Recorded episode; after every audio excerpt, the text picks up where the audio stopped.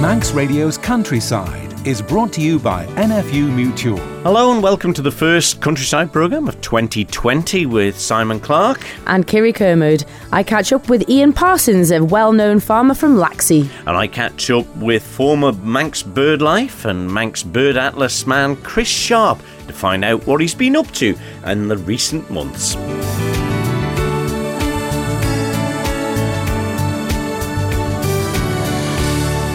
Well, Blaine Vino, Happy New Year, Kiri. And Happy New Year to you too, Simon. Um, a reasonable Christmas done? It was, wasn't too bad. The weather held off nice. I suppose Christmas Day was a very good day, wasn't it? I don't know. Uh, I was in the Czech Republic, so uh, Wow. it was disappointing.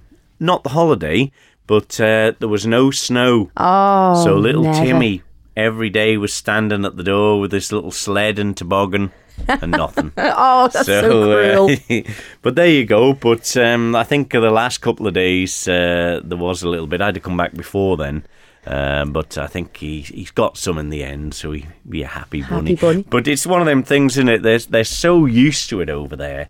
Um, life goes on. You know, here it's just a disaster if it snows, isn't it? Oh, a complete Everything disaster. uh, them, they're ready for it. They get out with the shovel, clear the driveway, get in and out, and help each other. You know, there's no no drama with it. There's no mither at all, is that's it? But did you have a goose or a turkey on the Christmas Uh, day? carp, Never. the fish, yeah, with the cold potato salad.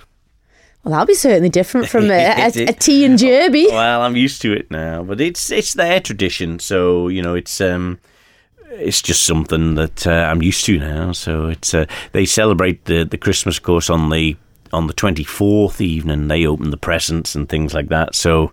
Uh, it's uh, it's nice because you get two Christmas days, isn't it? but yeah, but it's always a, a time where um, a lot of the farmers do celebrate Christmas a lot, don't they? A lot of the families do have that traditional uh, bird and sit down for the Christmas dinner, but in between all that, there's feeding up. It is uh, and indeed. stuff and, and But it is the animals. nice though. It's a special time of year, and I suppose Christmas is such a big event in the calendar. Not only for, for family time, but you know people are getting time off work now, and the Christmas dinner is so important. The people rushing around hoping that the shops stay open, and I, I think maybe it's gone a little bit over the top. You know, if you sort of forget the real reasons for Christmas.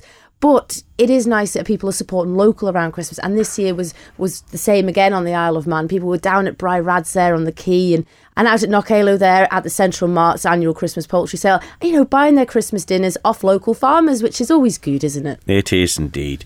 Well, we heard from Tim Johnson on the programme before Christmas, uh, the new president of the Manx National Farmers Union, Kiri, and uh, another prominent man in the, the world of farming, particularly in the sheep world, uh, is Ian Parsons from uh, Laxey. Yes, Ian is a very well known figure in the farming community. Um, very passionate about his farming. He's at hill farming and beef and sheep farming there as well in Laxey. And uh, now taking on the, the role as vice president of the National Farmers Union. Um, farming is changing in the way it's looking at things, a lot more environmental uh, strategies, you know, Brexit, climate change, carbon offsetting, and Ian is very passionate about all these things. And I caught up with him at Bolgene to have a, a chat about 2020.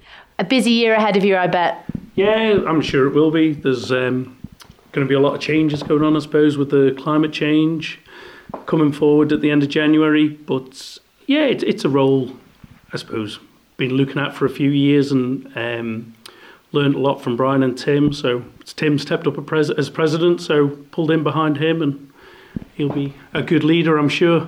It'll be a nice balance as well. Tim, obviously from the dairy industry, and you, Ian, from the beef and sheep side of things. Yeah, it covers most sort of bases of agriculture. We've got the red meat industry covered. Um, Tim's from the dairy sector. He's in cereals as well. So it gives quite a broad outlook on Manx farming, I suppose.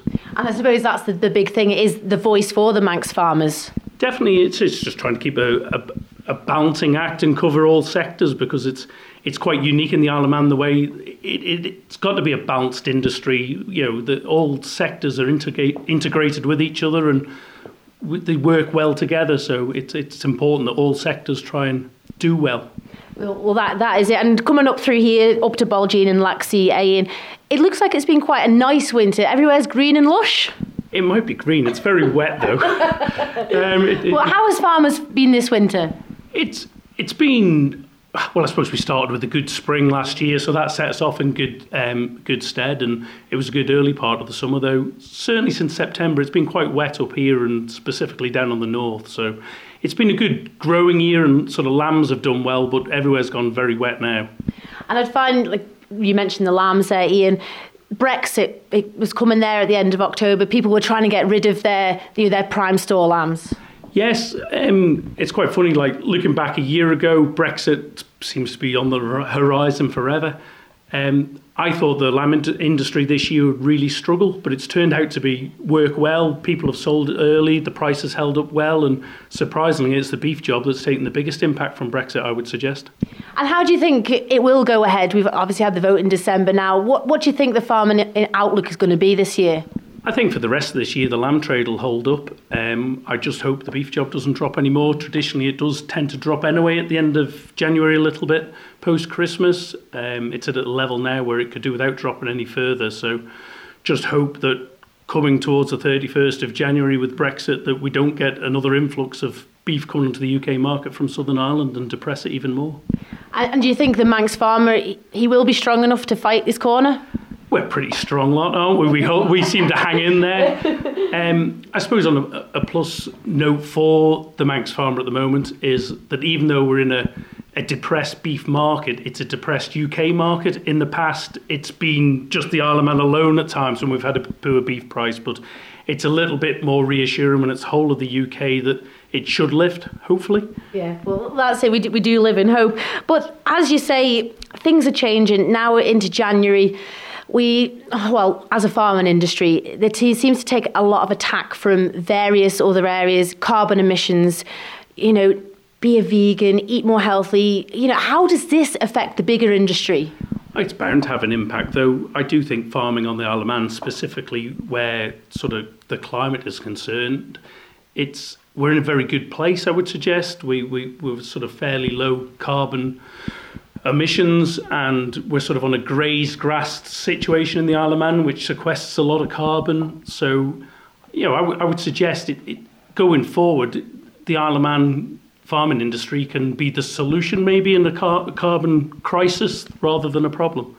Yeah, because obviously the island has achieved the UNESCO biosphere status. That is a huge status on its own. It's a huge achievement for what's been going on previously up until this point where it's all become the buzzword. Yeah, we, we, I think we're in a good starting place, but we, we, you know, we need to do some work to know where we are. Um, but I think we're, we're a long way ahead of lots of other jurisdictions in, in how we are with regard to climate and carbon. And how do you see the, the methane emissions, you know, the beef industry in particular seems to get uh, you know a real hiding. We're not doing the right things the gases etc can you know manx farmers do much more to help? It, the, the methane one that you know people need to read into that a lot more though because you know the methane emissions is a very short-lived cycle as compared to carbon. You know it's totally different proportion in the way it's broke down in the atmosphere. And you know there's there's been animals roaming the planet for years, well, forever, and there's probably significantly less animals roaming the planet. When there's less buffalo, there used to be horses working on every farm. So it, it that's not a new thing. like the, the, that type of the methane emissions from animals has been there for mankind, really. Yeah. But that's so important for farmers to promote what they do and educate and help. You know, I think farmers are very poor at telling their story to try and educate people what actually goes on in, in the hills around Laxey and, you know, on the shores of the Isle of Man. Yeah, it's, it's a very traditional practice still over here. We're, we're doing, it's not changed an awful lot in the cycle of the last sort of hundred years. Um, there's probably sort of similar livestock units on the Isle of Man. It's a very much a a grazed grass, grazed forage um, way of farming in the Isle of Man. And you know, as you pointed on before, that's how we sort of gained the UNESCO biosphere standard. And do you think the people like Gareth Wyn Jones and like yourself at NFU, these people, significant people of our industry, can do much more to support the local industries around the UK? Yeah, it, local's got to be the sort of topic going forward, isn't it? We need, need to promote what we do locally. Um, you know, whether it be regions in the UK or the Isle of Man itself, the, the more we can do locally, the more we can buy locally. and keep it the sort of the traditional way, that's got to be a far greater benefit for climate change, for the environment than trying to import our food from the other area, the other side of the world. There's a far greater, um, you know, I'm lost there now a sec. Yeah, Hang on. And there's got to be a far greater sort of carbon offset in bringing our food from the other side of the world, cutting down trees in the rainforest. You know, we, we've got to produce local and try and consume local. And that's probably one of the things that really gets me as a farmer, as as well as just a normal person in the countryside, is the fact that they'll take products from across the world. They don't see the damage that it's doing to their agricultural industries in these other countries because it's not on the doorstep. Is this something where the NFU can actually, you know, start showing the general public what is going on in the rest of the world? Yeah, I'm sure we've got to try and get that message across. I, I don't see any point in cutting down a tree in the rainforest to produce beef over there for us to consume it in the UK and us plant a tree, a baby tree over here to try and offset the carbon. It'd be far better off. Let's just try and keep in the regions where we're consuming the food. And how do you see the year go ahead for farming? Obviously, it's a pretty miserable day here in Bolgene in, in January. Can't really see the hills in the background. How do you see the rest of the year, going, Ian? I think, um, you know, as we said before, the, the lamb job should hold fairly firm right through. Um, credit to Isle of Man Creameries. The dairy job seems to be fairly stable in the Isle of Man. Beef job's a little bit concerning at the moment, and you know there'll be, there'll be a certain worry amongst the cereal producers. There'll be a lot of autumn crops haven't got planted, and those that have been planted, long as they've survived this wet weather, um, and I'm, I'm sure there's a few potatoes still in the ground that might be staying there. And with your NFU hat on, how do you see that going forward as an organisation?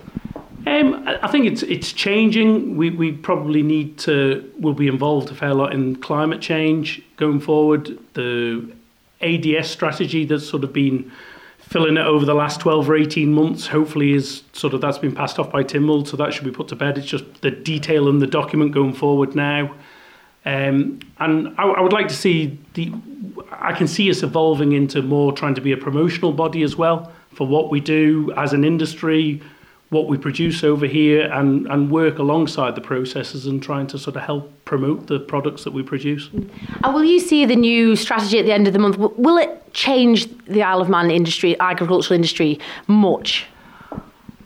It's I really don't know what's going to be in the strategy. Um, but as I sort of said before, I, I see the agricultural industry being a solution to any problem rather than the cause of any problem.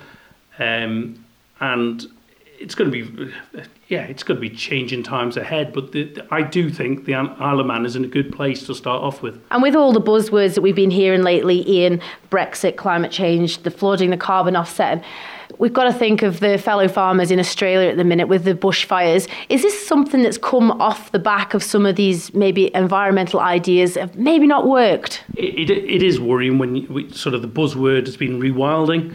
Um, and obviously, with rewilding, you know, certain aspects are fire load. And we, we saw that several years ago around the Manchester area with fires on the moors there. And for all there has been extreme weather has, um, has resulted in the effect in Australia, a certain amount has been down to rewilding as well. And it's, it's horrific when you look at the scenes over there and it just hope they come through it.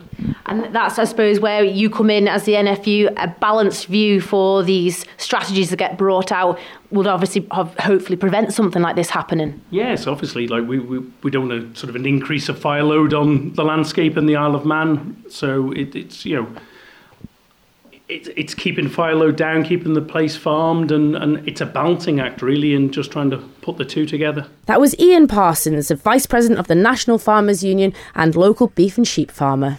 Always very knowledgeable, Ian, isn't he? And and as you rightly said at the start, very passionate about it, and just wants everything to, to work in the agricultural world. Still, he's, he's not a sort of giver upper, if that's he's the correct certainly grammar. not. no, he, he's very, very passionate and a young farmer with it too, and a young family around him. And it's important that they make the right decisions for agriculture to go ahead. And um, you know, there's many angles that people are, are trying to maybe hit out at farming and there's a blame game and all the rest of it. But we've got to work together to make it work. People need food, and the population isn't getting any smaller. So there's going to have to be a balance. And uh, I'm sure Ian and the National Farmers Union there will give a voice for all farming industries as we go forward into 2020.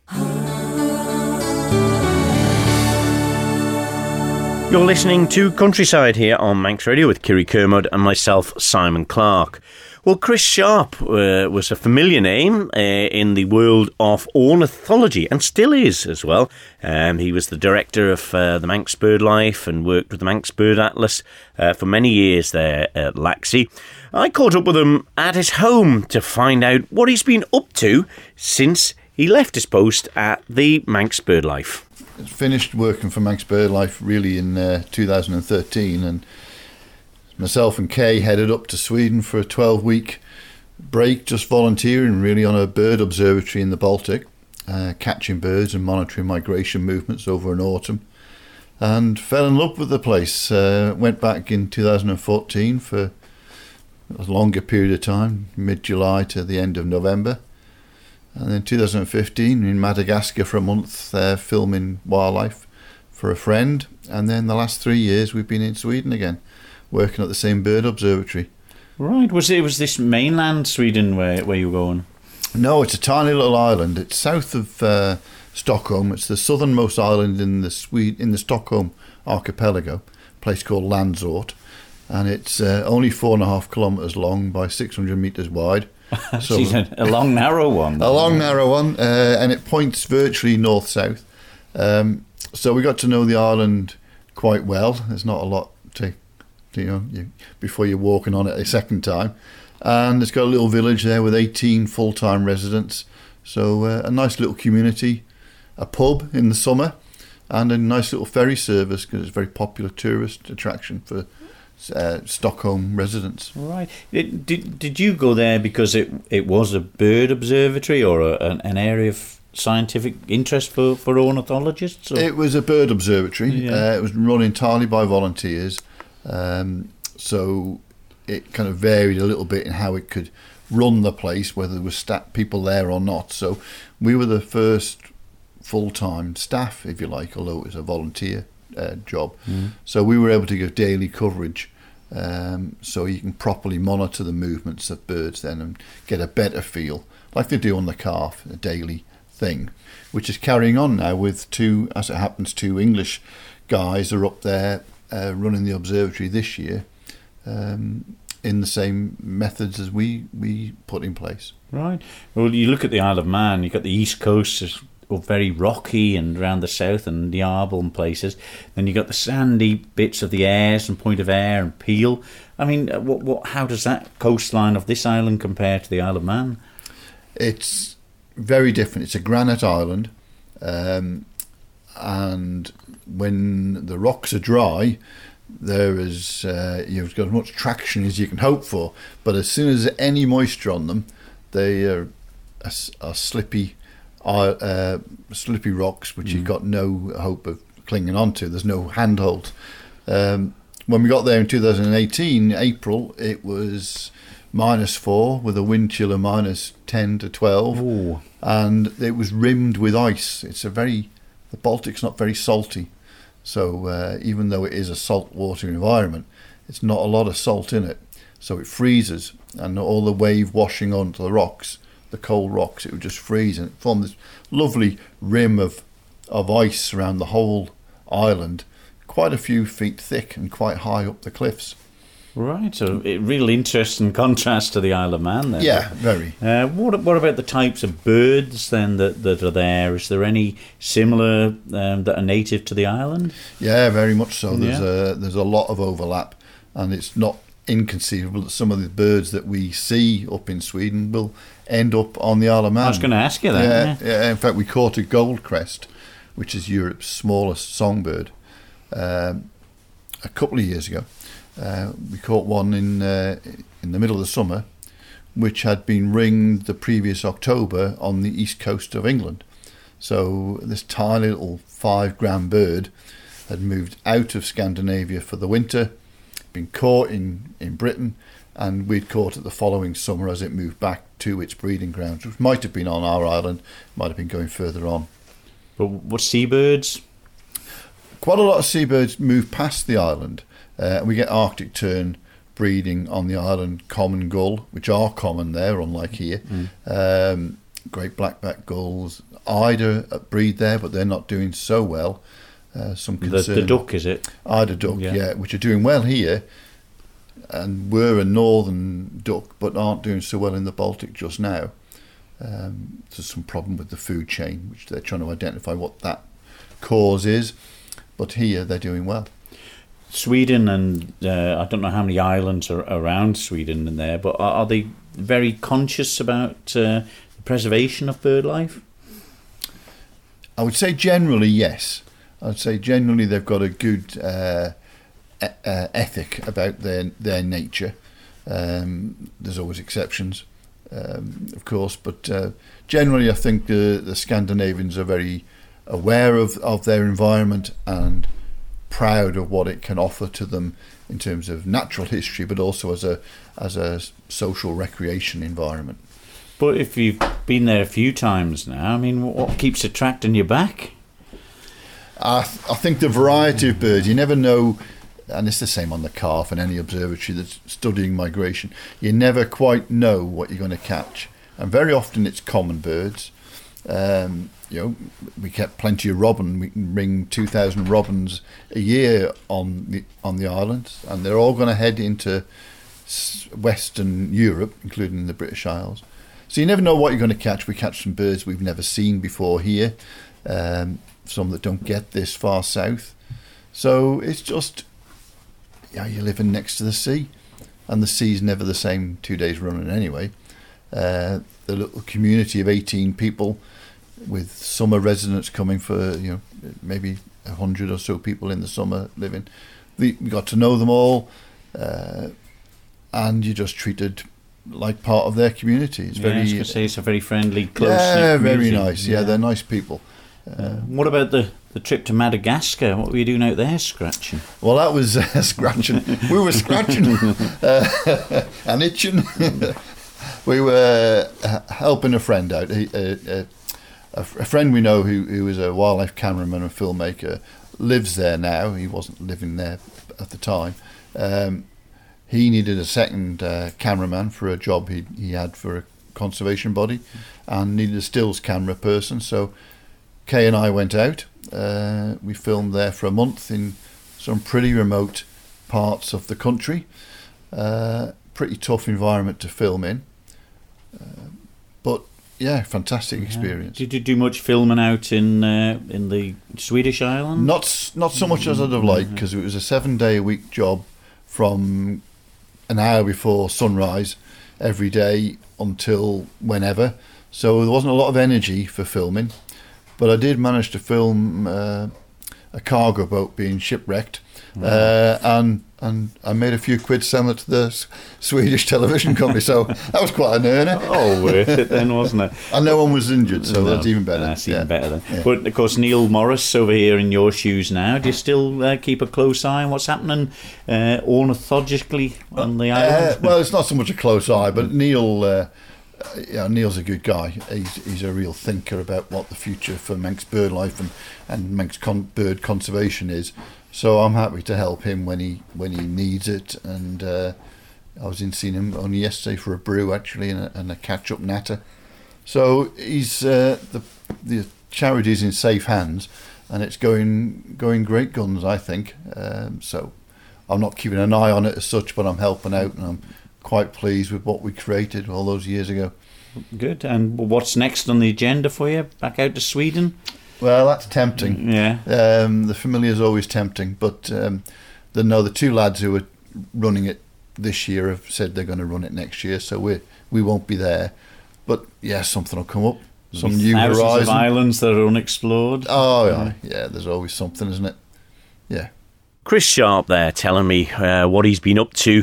Um, uh, still keeping an eye on the the, the world of bird life um, from different parts of the world there and then remote areas of uh, northern Europe. So uh, he's uh, he's enjoying himself and uh, keeping an eye on uh, the different birds. Plus, you know, locally as well. So uh, it's great always to catch up with Chris. He's a great, knowledgeable person. Mm. But isn't it lovely, Simon, that he's done it all of his life and still now, leaving the post, he's still so very interested and, and keeping that knowledge there for all of us and even the younger generations coming through to look back on and research through. And I remember in, in Santon Gorge as a young one growing up, all the bird atlas would go down there and be counting the various ones, and, and at Langness too. So they've always been part of my life, and it's always good to, to look back on numbers and see how we can improve and, keep these things going. Yeah, nothing wrong with a bit of bird watching, is there? Anyway, we'll leave it there for this week. If you've got anything that you'd like to feature on Countryside, um, if you can leave a message for Kiri Kermode or myself, Simon Clark, here at Manx Radio, or you can send an email to countryside at manxradio.com. Uh, also, if you've missed parts of the programme or you want to hear it in full, uh, you can download the podcast or listen online uh, to the Listen Again feature on Manx Radio's website, powered by Millie Chaps of Ramsey. But that'll do for this week. We're back next week with more from the countryside. So from me, Simon Clark, And me, Kiri Kermode. we'll see you then. Bye bye. Bye bye.